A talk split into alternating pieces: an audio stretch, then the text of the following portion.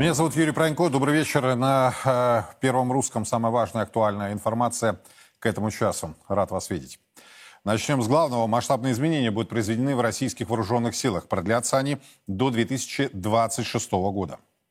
Президентом Российской Федерации принято решение по увеличению численности вооруженных сил до полутора миллионов военнослужащих, гарантированно обеспечить военную безопасность государства, защитить новые субъекты и критически важные объекты Российской Федерации возможно только за счет усиления ключевых структур компонентов вооруженных сил. Создать два новых межвидовых стратегических территориальных объединений вооруженных сил, Московский и Ленинградский военные округа, а также самодостаточные группировки войск на территориях новых субъектов Российской Федерации. Усилить боевую составляющую военно-морского флота, воздушно-космических сил и ракетных войск стратегического назначения. Масштабные изменения состава вооруженных сил, увеличение их численности, изменения военно-административного отделения Российской Федерации, которые будут проводиться в течение 2023-2026 годов, потребуют от всех заместителей министра обороны, главнокомандующих, командующих принятия соответствующих компетентных решений. Кроме того, по поручению президента Путина будет сформирован армейский корпус в Карелии, три мотострелковых дивизии в составе сухопутных войск и две десантно-штурмовые дивизии в военно-воздушно-десантных войсках.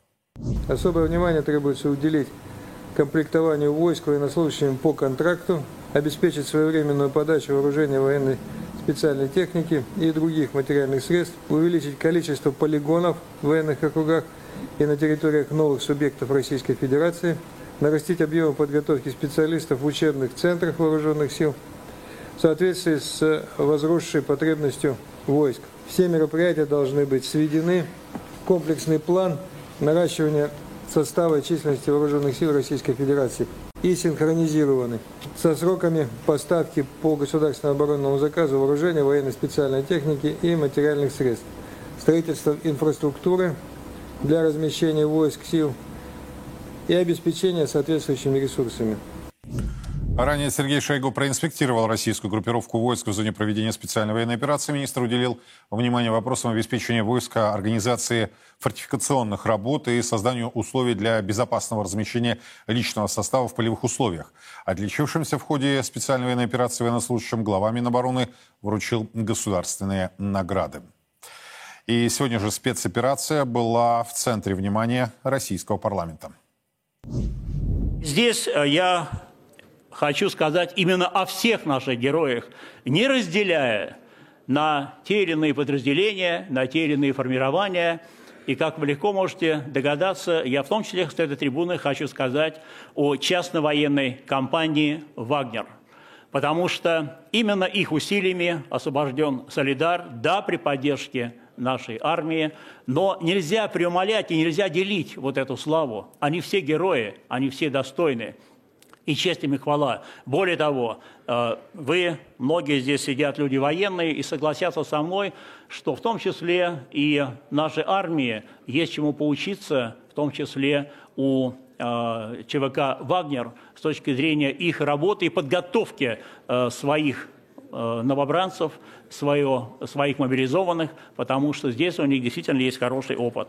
И в этой связи не могу не напомнить, уважаемые коллеги, что еще в 2017 году наша фракция подготовила и внесла закон о частных военных компаниях в Российской Федерации. И я абсолютно убежден, что необходимо легализовать э, это действительно героическое воинское формирование, и чтобы у нас был закон – а не просто вот э, были рассуждения, э, кто что делает и на каком основании. Давайте обсудим эти темы. Дмитрий Дрозденко, Виктор Баранец ко мне присоединяются. Господа, добрый вечер. Добрый вечер. Добрый вечер. Давайте начнем вот с инициативы, которую сейчас озвучил господин Миронов по поводу легализации, как он сказал, частных военных компаний. Как вы думаете, это будет принято решение, я имею в виду в правовом поле на законодательном уровне? Давайте, Виктор, затем Дмитрий, ваши позиции. Хорошо. Давайте начнем с того, что в недрах Государственной Думы 9 раз поднимался вопрос о разработке и принятии закона о частной военной компании. И 9 раз проект этого закона отметался. Вы знаете, я иногда, когда занимался этим и видел, что снова выбрасывают этот закон на помойку, я вообще думал, кто у нас вне закона? Частная военная компания или те депутаты Государственной Думы, которые голосовали против этого э, формирования частных военных компаний? Вот сейчас Миронов выступил, отступать некогда надо перестать лицемерить и срочнейшим образом принимать закон о частной военной компании со всеми положенными законодательными атрибутами, которые должны быть свойственными этому закону. Как человек поступает в ЧВК, как он там действует, что ему положено, зарплата, социальные выплаты и так далее. Потому что когда я в свое время приходил в Государственную Думу, задавал этот вопрос, я говорю, Виктор, ты понимаешь, это же требует денег. Ты пойми, пожалуйста, даже, ну вот умрет человек, погибнет, это же надо, э, э государство, есть деньги у государства, есть деньги, и не надо э, лицемерить.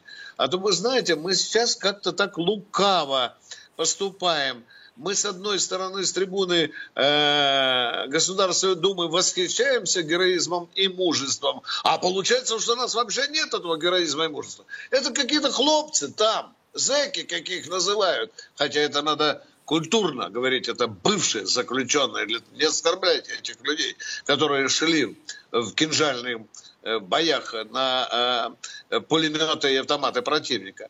Так что я всячески сторонник того, чтобы закон был принят как можно скорее. Хватит уже лукавить. А то вы знаете, что еще говорят? Виктор, ну вообще-то ЧВК где-то там за рубежом э, э, юридически оформлен. Угу. Но это опять-таки лицемерие. А за рубежом, но не в родной России. В той России, за которую сегодня гибнут вагнеровцы. Хватит уже лукавить, лицемерить нашим законодателям. Закон нужен даже сейчас. Вот до конца января, я считаю, нужен этот закон. Точка. Тем более, как уже было отмечено, законопроекты уже внесены. Дмитрий, как считаете, будет утверждено в ближайшее время подобное решение? Я на это очень надеюсь, и все мысли, э, сказанные товарищем полковником, абсолютно поддерживаю, потому что ЧВК – это вообще очень интересный инструмент, военный инструмент в руках государства, и очень странно, что государство неполноценно пользуется э, таким э, инструментом, потому что действительно должны быть э, четкие понятия, что это такое – как там проходит служба, кому подчиняется. Потому что мы сейчас реально видим, насколько эффективная у них работа. Она эффективная, э, пусть в тактическом смысле, но она эффективная потому, что э, отсутствует большое количество лишних командных звеньев, э, изменена подготовка, то есть определенные вещи, из работы ЧВК нужно брать, потому что когда-то, я помню, были вопросы по поводу практического применения элементов практической при подготовке наших военнослужащих. Э, сейчас, сейчас это применяется. Поэтому я очень надеюсь, что э, слова господина Миронова не пропадут снова в пустоту, а этот закон все-таки действительно будет принят. Что касается уже заявлений министра обороны, здесь э, взмах временной до 2026 года. Очень серьезное решение по поводу Московского и Ленинградского военных округов. Я, кстати, хочу обратить внимание наших зрителей именно на эту формулировку. Ленинградский военный округ и создание, формирование новых армейских корпусов, дивизий и так далее. Виктор, насколько действительно, э, во-первых, время ли, достаточно ли? И что, собственно, должно быть, на ваш взгляд, в сухом остатке после этих изменений? Ну, давайте прежде всего, я себя это говорю, Виктор Николаевич, не виляйте хвостом. Давайте говорить прямо. Реформировать армию в условиях специальной военной операции – это примерно так же, как если бы вам поручили работающий танк с разогретым двигателем на ходу вынимать этот двигатель и менять. Это планы, рассчитанные на перспективу. Эти планы потребуют колоссальных и финансовых затрат, и, за, и организационных затрат. Вы видите, какое колоссальное там количество дивизий, полков, бригад, даже корпус, да? Для этого же нужен и личный состав, для этого нужен и командный состав. А у нас почему-то так вот замалчивают от того, а где мы будем офицерский состав готовить для столь амбициозных э, э, программ. Внимание! Вы знаете, я сейчас скажу кощунственные слова. Я благодарю специальную военную операцию за то, что она, наконец, наших толстолобых либералов заставила или клюнула в попу очень острым петушиным клювом. Ведь вы же посмотрите, на протяжении 30 лет мы исповедовали какую идеологию, в том числе и либералы, которые сидят в Госдуме и в правительстве. Нам нужна маленькая компактная армия. Вот этот лживый лозунг мы приняли, сократили армию до миллиона человек. А что там сейчас? Шойгу говорит? Нам уже, в общем-то, нужна через три года иметь полутора миллионную армию. Нам нужно иметь 659 тысяч контрактников. Хопа! Так давайте тогда народу говорить. Так нам нужна маленькая, компактная, мобильная армия или нужна армия, соответствующая территории, огромной территории э, России. Эти задачи, которые вот сейчас обозначены, конечно, они решаться будут не завтра, не послезавтра. Вы видите, они растянуты на три года. Но здесь тоже нельзя лукавить. Есть серьезнейшие проблемы. Нам сейчас нужен личный состав для боя, для передовой. Для войны нам нужен сейчас, не надо стесняться этого. И вот сейчас начинать разворачивать там эти новые округа и так далее, конечно, это не с руки. Это задача на перспективу. Но цели, в принципе, определены правильно. Нам надо наращивать Э, численный состав вооруженных сил, безусловно. Нам нужны новые вооружения в более массовом порядке. В конце концов, нам нужна армия, которая бы соответствовала тем военным угрозам, которые на нас сейчас напирают со стороны НАТО. И здесь вот я бы хотел, перескакивая, может быть, на другую тему, но сказать вещи, которые, может быть, не по всем понравятся. Вы видите сейчас, что украинская армия готовится к наступлению гигантские потоки тяжелой боевой техники обещаны Западом и уже прут на Украину. И вот я тут хочу сказать на голубом глазу, мы можем проиграть специальную военную операцию. Мы не можем даже сегодня приблизительно сказать, когда закончится наша специальная военная операция, если мы не решим эту важнейшую проблему. Бить, сжигать, топить эти колонны, это броневые кишки, которые ползут через польскую границу на территорию Украины. Прямо бить в точках входа. Иначе в нас специальная военная операция превратится в мясорубку, в которую не только мы будем перемалывать украинцев, там и их э, наемников, но и враг будет перемалывать наши, э, наш личный состав. Внимание, еще раз повторяю, если мы не решим сегодня вопрос номер два, касающийся уничтожения тех гигантских подставок тяжелых вооружений, которые обещает Запад, мы можем совершить преступление перед собственным государством. И это вопрос нашим стратегам, нашим генералам. Это вопрос номер один. А суть его проста. Нужно все эти поставки сделать бессмысленными. Повторяю, бессмысленными. Это все равно, что если бы воду заливать в сито – вот она будет там протекать и все. И мы должны на точках уничтожать, дорогие друзья. Потому что уничтожать уже на боевых позициях, а Министерство обороны каждый день, вы видите, делает заявление, столько-то Хаймерсов, сколько там М3 семерки и так далее. Дорогие друзья, но это трудно затратно. Виктор, а у нас есть все необходимые для этого ресурсы, на ваш взгляд? Есть. Есть. Есть, есть, безусловно. Но есть вот как, как вы говорите, на уничтожать на точке входа. У нас да. есть возможность это Есть. делать?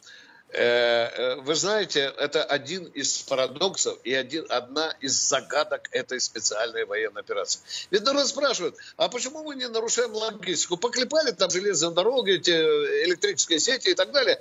А почему мы не бьем мосты? Ответ есть. Нет. Когда начинают спрашивать, почему железнодорожный состав из 60 вагонов, переползая из тяжелой техники из Польши, спокойно идет на Днепропетровск. Почему не уничтожают? Виктор, ты понимаешь, э, украинцам еще есть ПВО, и мы э, так уже самолетов немало потеряли, так вы же, понимаешь, это посылать на смерть наши лучшие. А разве российскому народу э, это волнует или нет?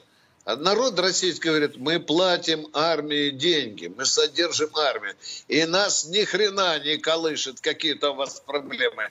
Это оружие Запада должно быть уничтожено. И правильно российский народ ставит вопрос. Для этого мы содержим армию, для этого мы в три смены клепаем оружие, скоро будет семидневная рабочая неделя, потому что тот навал, который идет на нас с Запада, он обязывает нас принять сегодня совершенно новые условия и работы военно-промышленного комплекса, и боевых действий. Дмитрий, я понимаю, что после Виктора сложно что-либо комментировать, тем более вот так вот э, жестко и четко, пусть и слегка эмоционально он все это формулировал, но все же ваше мнение.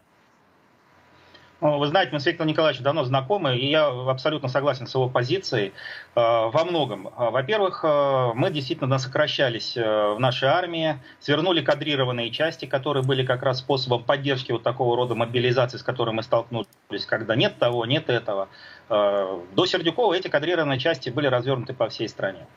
Вот. Мы увидели, что война, которая сейчас началась, называйте, сдавайте свои вещи своими именами, это война не вот это вот экспедиционная, а, маленькая, мелкоконфликтная, это полноценная большая а, война, которая разрастается и разрастается. Это понимают, надеюсь, уже не только у нас, но и на Западе тоже понимать начали, поэтому они этот конфликт раскручивают и дальше.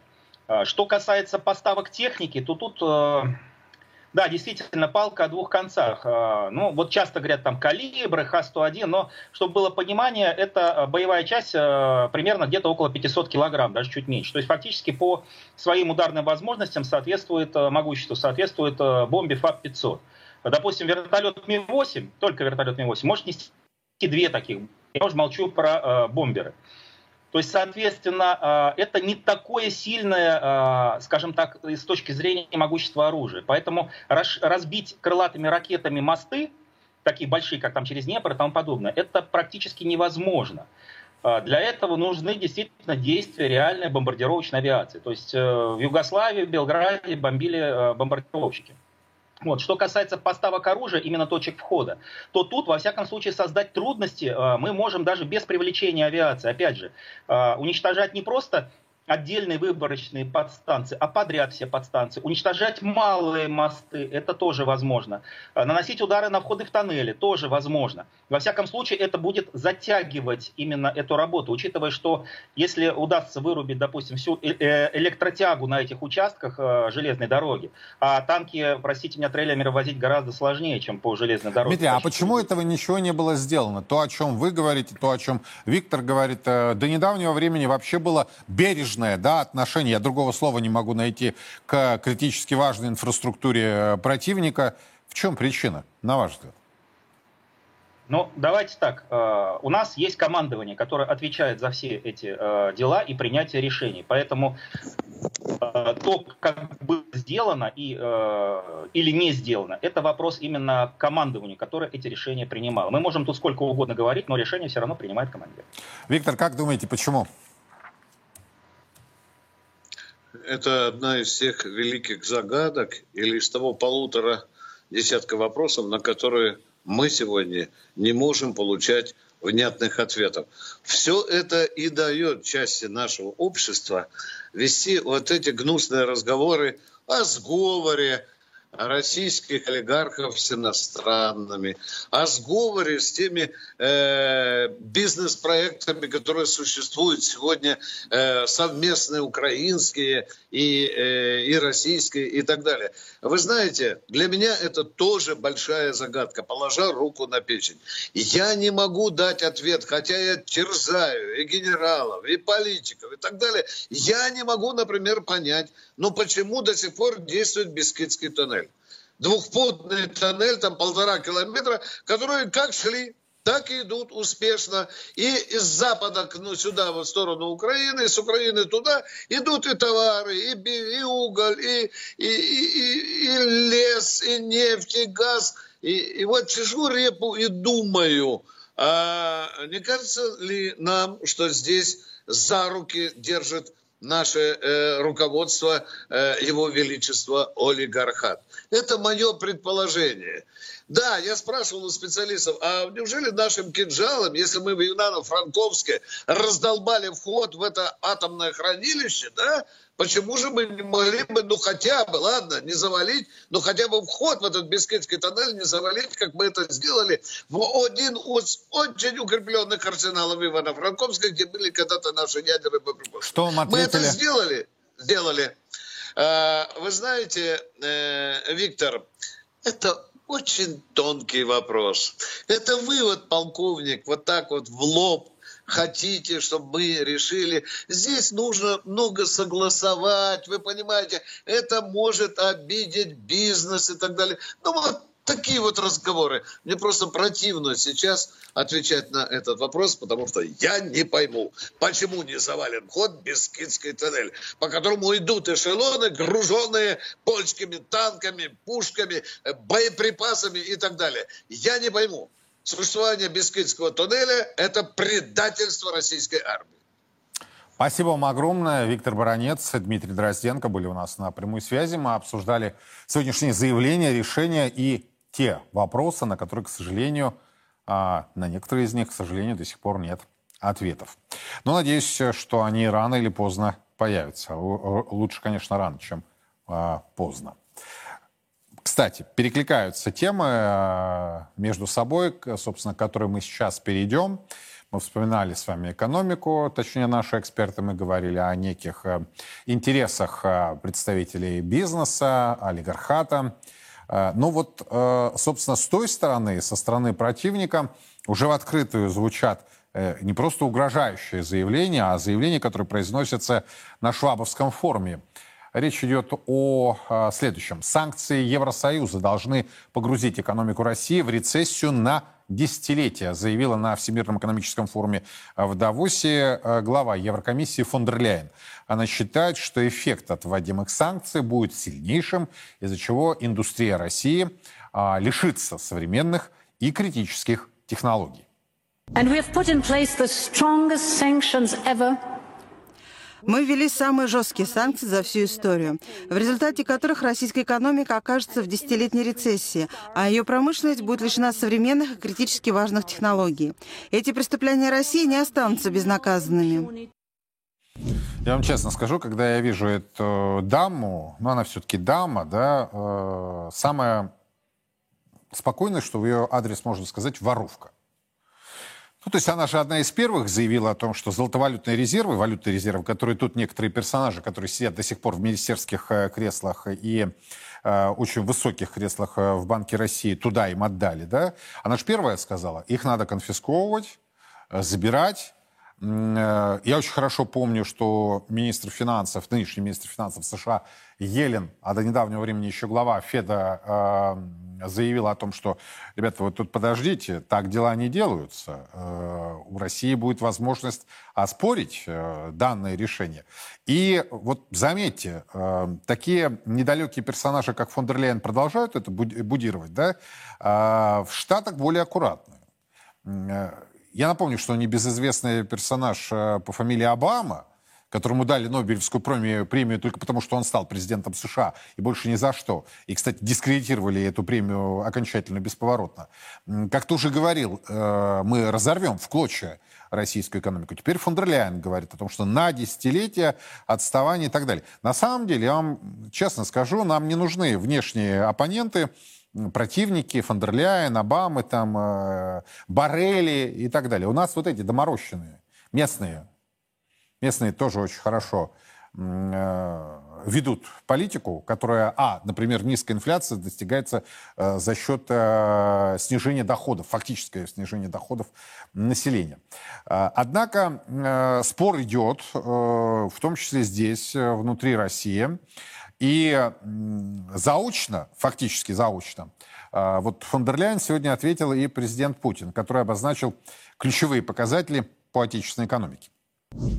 По оценке Минэкономразвития, ну вот коллеги еще скажут, валовый внутренний продукт России за январь-ноябрь 2022 года снизился, но лишь на 2,1%, тогда как э, предрекали нам, помните, да, и некоторые наши эксперты в стране, у нас внутри, я уже не говорю про зарубежных экспертов предрекали падение 10, и 15 и даже 20 процентов.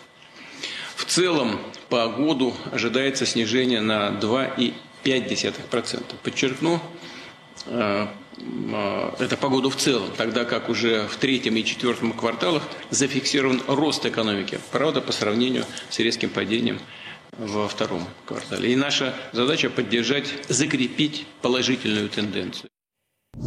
Ну, я отдаю должное президенту. Он сегодня откровенно говорил э, и по поводу доходов, э, заработной платы, потому что, если действительно смотреть макроэкономические показатели, это не тот э, негативный сценарий, который рисовался там по поводу минус 10, минус 15, минус 20 процентов. Но Здесь, на Царьграде, мы неоднократно, я неоднократно говорил и подчеркивал, основная проблема – это реально располагаемые доходы российских домохозяйств. После уплаты обязательных платежей наши домохозяйства, наши семьи оказываются в очень сложной ситуации. Вот как ситуацию с доходами и зарплатами комментировал сам президент Путин сегодня.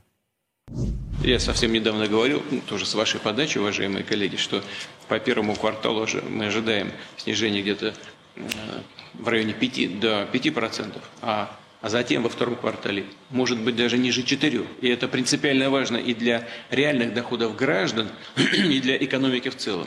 Ведь предсказуемая, сдержанная динамика цен – это ключевой фактор для развития, для принятия решений по увеличению инвестиционной э, активности и доступности кредитов для бизнеса и для реального сектора. И хотел бы повторить, инфляция прямо влияет на доходы граждан. В текущем году нам нужно добиться заметных, ощутимых результатов по увеличению реальных э, заработных плат, повышению благополучия российских семей. Ну, собственно, вот что будет с ценами, доходами и с инфляцией? То есть сможем ли мы э, изменить ситуацию, доступность кредитных ресурсов, особенно э, когда тот же Минфин докладывает о существенных потерях для федерального бюджета. Это с одной стороны. А с другой стороны, фондерляйн, да, который говорит, мы вас сейчас тут рубанем, отключим. Точнее, мы вас уже отключили, у вас рецессия на десятилетие. Александр Дудчак, Алексей Зубец. Господа, добрый вечер. Добрый вечер. Вот на ваш взгляд, все-таки если выход из этого замеса, когда, с одной стороны, есть внешний противник, и он не скрывает свои позиции, он делает все для того, чтобы усложнить жизнь здесь, в России, усложнить э, динамику развития российской экономики. Э, с другой стороны, мы с вами прекрасно понимаем, это беда с доходами, э, беда с скажем так, официальной версии инфляции и той инфляции потребительской, которую видят наши с вами соотечественники. Есть ли выход из этого замеса и в чем будут заключаться? Давайте Алексей, а затем Александр, пожалуйста. Ну, начнем э, с перспектив на 2023 год. По нашим оценкам, в 2023 году экономика России будет расти, рост будет незначительный, от 0 до 1,5%, но тем не менее будет рост. Если говорить об инфляции, то в инфляцию в 4% я не верю. Скорее всего, будет инфляция 5, 7, 8%. 8% это вот верхняя оценка и близкая к реалистичному. Если говорить о, о, о реальных зарплатах, то да, действительно, реальные зарплаты в начавшемся году будут расти, тогда как реальные доходы, скорее всего, будут стагнировать.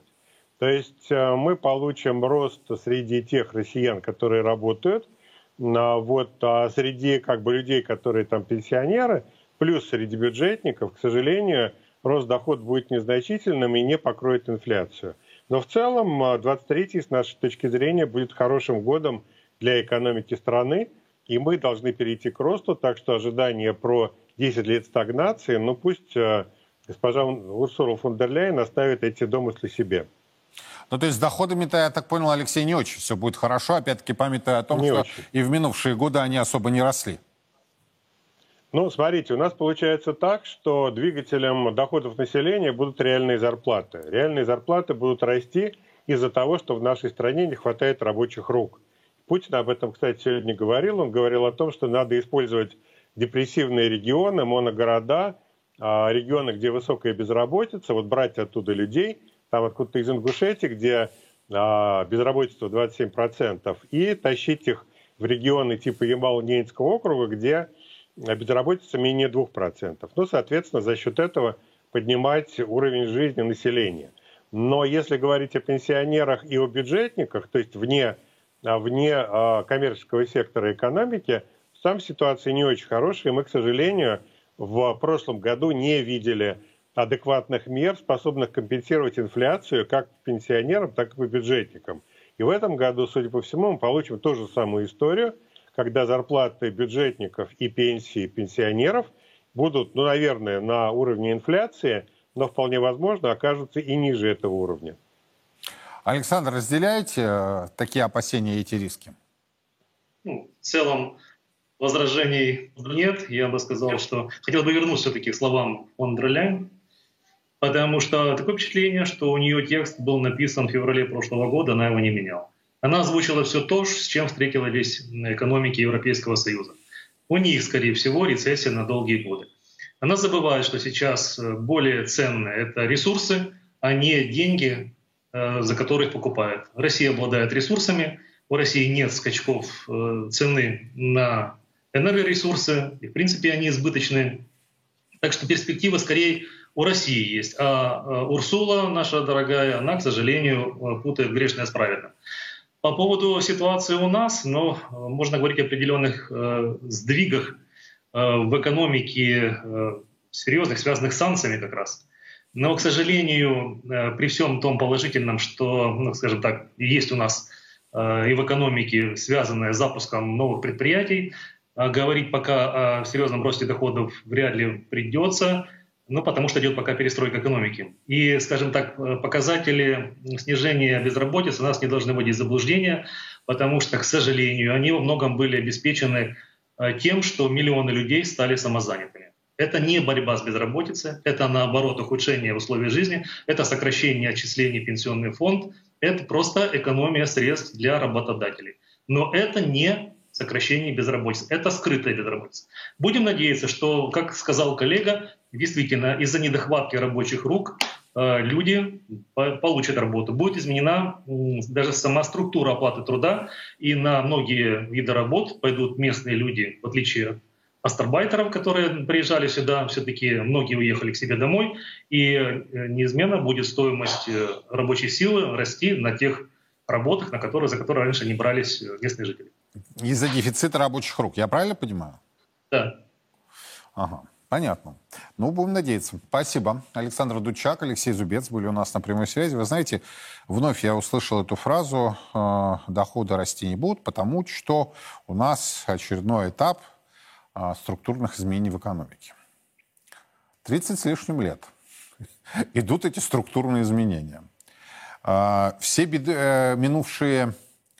Кудрин когда начал свои э, свои корзинки эти наполнять, э, кубышки, э, ну, собственно, с середины нулевых, да, когда появилось это понятие ножницы Кудрина, уровень отсечения по цене на нефть, и нам вновь рассказывали, вот эти бабки, они идут на черный день. То есть их сейчас э, стерилизуют денежную массу, убирают из российской экономики, но придет черный день, и они, значит, будут запущены. Ничего не происходит, понимаете? А, черные дни наступают, деньги не возвращаются. Э, все последние годы нам говорили о том, что бюджетное правило, оно стабилизирует экономику, оно стабилизирует валютный курс и все остальное, дает нам макроэкономический эффект. Вот я хочу понять, в какой точке, первой, второй, третьей, четвертой, пятой, да, или сколько там точек, вот этот макроэкономический эффект – да, нас не разорвали на 20%, это правда. Но с доходами-то что будем делать? 19 миллионов соотечественников живут в нищете. То есть у них э, доходы, их доходы соответствуют, простите за прямоту, чтобы не сдохнуть. Это нормально? А 300 миллиардов долларов были выведены за бугор. А теперь покупают э, валюты дружественных стран. По новому бюджетному правилу. Не знаю, то есть вот если отталкиваться, что не произошло самого худшего, наверное, это хорошо. То есть худшее не произошло. А давайте раз, от обратного идти и размышлять. А почему лучше это не произошло? То есть великолепные показатели по, допустим, зерну, да? Великолепные показатели по человейникам. Я имею в виду вводу жилья. Вроде все великолепно. Там инфляция там чуть, да, с гаком. А народ этого не ощущает. Ну, то есть, если вот сейчас э, возьмем в компанию с собой Набиулину, Силуанова, Решетникова, всех тех, кто вот докладывает президенту Путину, да, и пойдем по улице прогуляемся, и пообщаемся с народом российским. Вот если только отделаемся матерком, это будет хорошо. Люди должны ощущать, понимаете, в своих кошельках, в своей жизни, в своей работе. Макроэкономика, макроэкономические показатели – это сугубо прикладная тематика, а никак не вот где-то там высоко и непонятно, с чем это едят. А такого ощущения нет. И вновь я вот э, подчеркиваю, слушаю разговор о структурных изменениях в экономике. Даешь кинкод-то. Это вот сколько будет? Еще пару десятилетий продолжаться все эти структурные изменения? При этом на поверку оказывается того нет, того нет, того нет, того нет. Это не выпускали, этого не выпускали, не выпускали, не выпускали.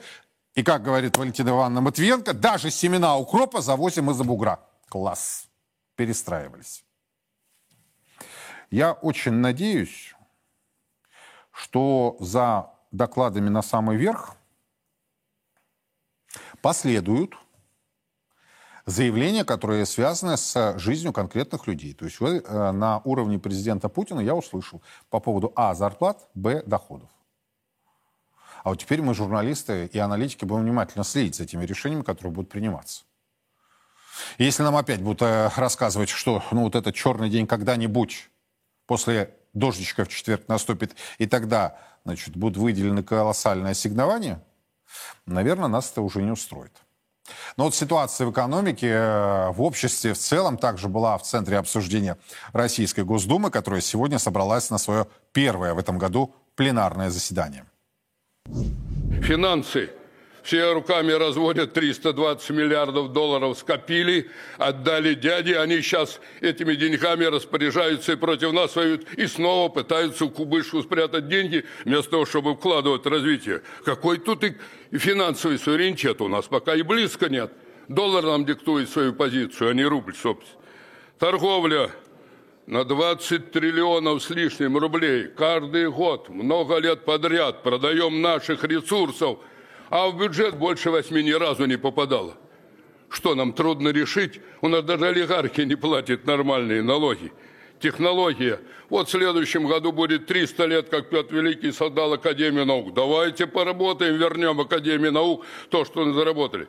У нас же и Алферов, и Мельников, и Кашин, и вся наша команда уже много лет вас предлагает. Все готово, апробировано, реально – защиту детства, а Сталина вам пять законов внесла. Давайте хотя бы горячее питание примем и целый ряд других вопросов. Культура. Я поддерживаю полностью этот закон о русском языке. Ну вот рядом гостиница Москва, я им пять раз выступал. Ну переделайте вывеску на русский язык, хотя бы эту в центре Москвы, хотя бы эту вывеску переделайте удивляются и так далее. У нас 80 миллионов человек получ... потеряли знание русского языка. Впервые в истории человечества такой катаклизм происходит. Протекционизм должен быть умный, он должен быть современный. Разным отраслям нужны разные меры. Одной ценой мы конкурировать не можем. Есть такое понятие экономика впечатлений. Вы все хорошо знаете. А, не так важно, на каком языке написана вывеска гостиницы «Москва», но важно, хотят ли люди купить какие-то продукты. Потому что если люди хотят купить продукты, то они по большой цене купят и по маленькой цене купят. А если они не хотят купить, если им нет желания, такого, потребности, нет впечатления от таких брендов, у нас удалось сделать хорошие э, такие наши марки в очень разных отраслях. Но везде практически мы там, от 2% занимаем долю в потребительских товарах там, до, там, в лучшем случае, 60%, если не считать сельское хозяйство. У нас огромные рынки, там, пищевая промышленность, да, вот, готовые товары, переработанные, это больше 8 триллионов рублей рынок. Легкая промышленность, одежда, обувь, спорт, товары, больше 3 триллионов. Товары для дома, мебель, бытовая техника, материалы для ремонта, больше триллиона. Косметика, бытовая химия, больше триллиона. Безалкогольные напитки, соки, чай, кофе, там, триллион рублей. Это огромные рынки. Доля наших игроков очень маленькая все все понимают, но ничего не меняется. Вот э, с Нечаевым можно соглашаться или нет, но цифры-то он по объемам рынков приводит. Это же колоссальнейшие денежные ресурсы, денежные возможности, объемы, но По негласной традиции, как только кто-то из предпринимателей чуть поднимается выше среднего, так данс! И бошку ему сворачивают. Вот такая у нас негласная традиция. Пока чинуши, бизнесмены реальные, ничего не изменится. И Зюганов, и Миронов, и Нечаев, и другие представители Единой России могут сколько угодно говорить в стенах российского парламента, что надо вот это, вот это, вот это, вот это. Слуги народа у нас, предприниматели, главные. Они стерли границу между собственным кошельком и собственным кабинетом. И неважно, региональные, федеральные и так далее. Вот пока этот вопрос не решится, бесполезно. Кстати, тут им угрожают же запретами на поездки слугам народа, депутатам и чиновникам э, запрещать, э, готовы им запретить поездки за границу. Вот об этом поговорим в 7 вечера в другой моей авторской программе «Сухой остаток» здесь, на Царьграде. Не пропустите. В 7 вечера по Москве. Еще две темы, которые мы успеем с вами сегодня обсудить. Хотя активность коронавируса в России снизилась, мужчинам и женщинам, которые планируют рождение детей, а также беременным, нужно своевременно прививаться. Об этом сегодня заявил вновь глава Минздрава России Михаил Мурашко. Пандемия коронавируса повлияла на состояние репродуктивного здоровья россиян, включая отдаленные последствия. Поэтому, несмотря на снижение активной новой коронавирусной инфекции, вакцинация остается актуальным вопросом. Эксперты Минздрава заявляют, что у женщин старше 35 лет, которые перенесли коронавирус в средне-тяжелой или тяжелой форме, вероятность проблем с репродуктивной функцией в 5 раз выше, чем у тех, кто не болел COVID-19. В то же время исследования в Сеченовском университете показали, что хотя в период болезни уровень мужских гормонов падает, показатели фертильности возвращаются э, в норму после выздоровления. Ранее глава ВОЗ отмечал, что беременные не относятся к группе повышенного риска заражения COVID-19, но если они заражаются, растет вероятность вероятность, что заболевание будет протекать в тяжелой форме. У нас есть человек, который компетентно знает, и с которым мы постоянно анализируем, не просто анализируем, а предметно разбираем подобные заявления, э, которые звучат от разных представителей. А, это доктор э, медицинских наук Владислав Шафалинов. Владислав, рад видеть. Добрый вечер. И вновь заявление, и вновь вы у нас в прямом эфире. Я хочу с вашей помощью понять. Нас вновь пугают, нас вновь призывают вакцинироваться, ревакцинироваться, особенно с учетом той демографической катастрофы, де-факто, которая произошла в стране, вот эти как-то заявления угрожающие звучат. Взгляд профессионала. Добрый вечер, Юрий. Там еще был разговор о том, в, в этой статье, я ее тоже сегодня с утра с удивлением прочитал. Я думал, что такие реплики от э, лица э, чиновников Минздрава, тем более министра, уже больше мы не услышим. Вот, там речь шла о том, что надо беременных вакцинировать. Хотя даже в ветеринарии скотину не вакцинируют беременную. Вот. Я хочу сказать, что э, мнение экспертов так называемых это одно, а научные данные это другое. Значит, э, должны быть научно подтвержденные, подтвержденные э, достаточно большой выборкой исследования о том, что после уже перенесенной коронавирусной инфекции снижается фертильность. Потому что то, что она снижается во время перенесения инфекции, это любому понятно, даже не ученому человеку, любому там врачу, да любому обывателю понятно. А вот проверить, как снижается фертильность после перенесения коронавирусной инфекции, а, кстати, и после вакцинации, вот это исслед... этих исследований в России до сих пор нет. На Западе уже есть, уже появились. И там уже понятно, что не беременные беременных прививать не надо, ни мужчин фертильного возраста, ни женщин фертильного возраста прививать не надо, потому что идут побочные эффекты и есть научные исследования. Но у нас их как будто нет. Мы как будто здесь никого не слышим, только Шваба. Ну, то есть вновь вот колоть, колоть и колоть. Спасибо. Владислав Шфалинов был у нас на прямой связи. Все-таки хорошо, что у нас есть с вами возможность так оперативно а, получать компетентные, компетентные комментарии, а, которые позволяют очень четко реагировать в данном случае на заявление министра здравоохранения страны. Еще одна тема, которую успеем обсудить. В России могут внедрить единую платежку за коммунальные услуги. Казалось бы, такая мелочь, да? А все-таки это сделает э, платежи удобнее. Но, вот здесь барабанная дробь, не скажется на прозрачности расходов и долгах населения, считают эксперты. Минстрой и Минцифры России рассматривают э, вариант э, внедрения в стране цитата, единых платежных документов с использованием индивидуальных и общедомовых приборов учета коммунальных ресурсов. Конец цитаты. Минцифры может стать ключевым ведомством в реализации этого проекта. Причина – единую платежку, скорее всего, сделают электронной. Если единая платежная э, система появится, всем домохозяйствам в России придется регистрироваться в государственной информационной системе ЖКХ, ГИС ЖКХ. Сейчас там обязаны регистрироваться только компании коммунальной отрасли. Сторонники единой платежки по ЖКУ вызывают, называют три основные аргумента. Это удобство, прозрачность и уменьшение долгов населения за коммунальные услуги. Но, как я уже отметил, э, ни о какой прозрачности э, в части начисления этих тарифов э, даже эти эксперты признают не произойдет. Константин Крохин к нам присоединяется. Константин, рад видеть. Добрый вечер. Здравствуйте. На ваш взгляд, это очередной распильный проект или нечто полезное действительно для нас с вами, тех, кто потребляет коммунальные услуги, уж простите за прямоту? Видите ли, здесь очередное словоблудие. А, к сожалению, работники Министерства строительства, наверное, не знают, что уже сегодня есть обязанность указывать показания общедомовых приборов учета в квитанциях. То, что не все управляющие организации это делают, это недоработка жилищной инспекции, наверное, самого министерства. Но, повторюсь, сегодня общедомовые показания коммунальных услуг должны быть обязательно в квитанциях. И здесь нужно решать эти вопросы административно. С точки зрения удобства, очевидно, что это неудобно, потому что у нас очень разные дома. Есть многоквартирные, типовые, где есть лифты, а есть дома, в которых нет лифтов, где нет газа, есть электричество электричество. Есть дома, в которых нет централизованного отопления. Люди покупают газ, воду и потом э, в своих горелках, э, на водонагревателях это подогревают. То есть получается так, что... Да что же у нас со связью-то сегодня? Ну, не слышу я господина Крохина. Сейчас мы пытаемся восстановить с ним связь и э, все-таки услышать такое компетентное мнение. Да, Константин, продолжайте, пожалуйста.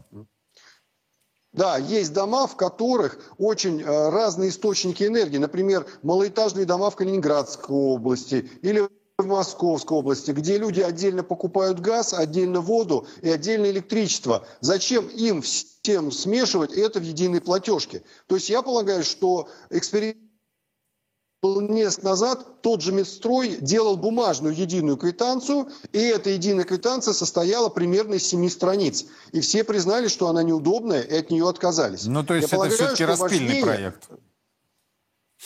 Да, конечно, и Минцифры, и Минстрой, скорее всего, определенный бюджет на это потратят. Я считаю, что надо дать людям возможность самим выбирать сервис, в электронном виде платить, через банк платить, или ходить вот прямо к оператору непосредственно бумажными платежками.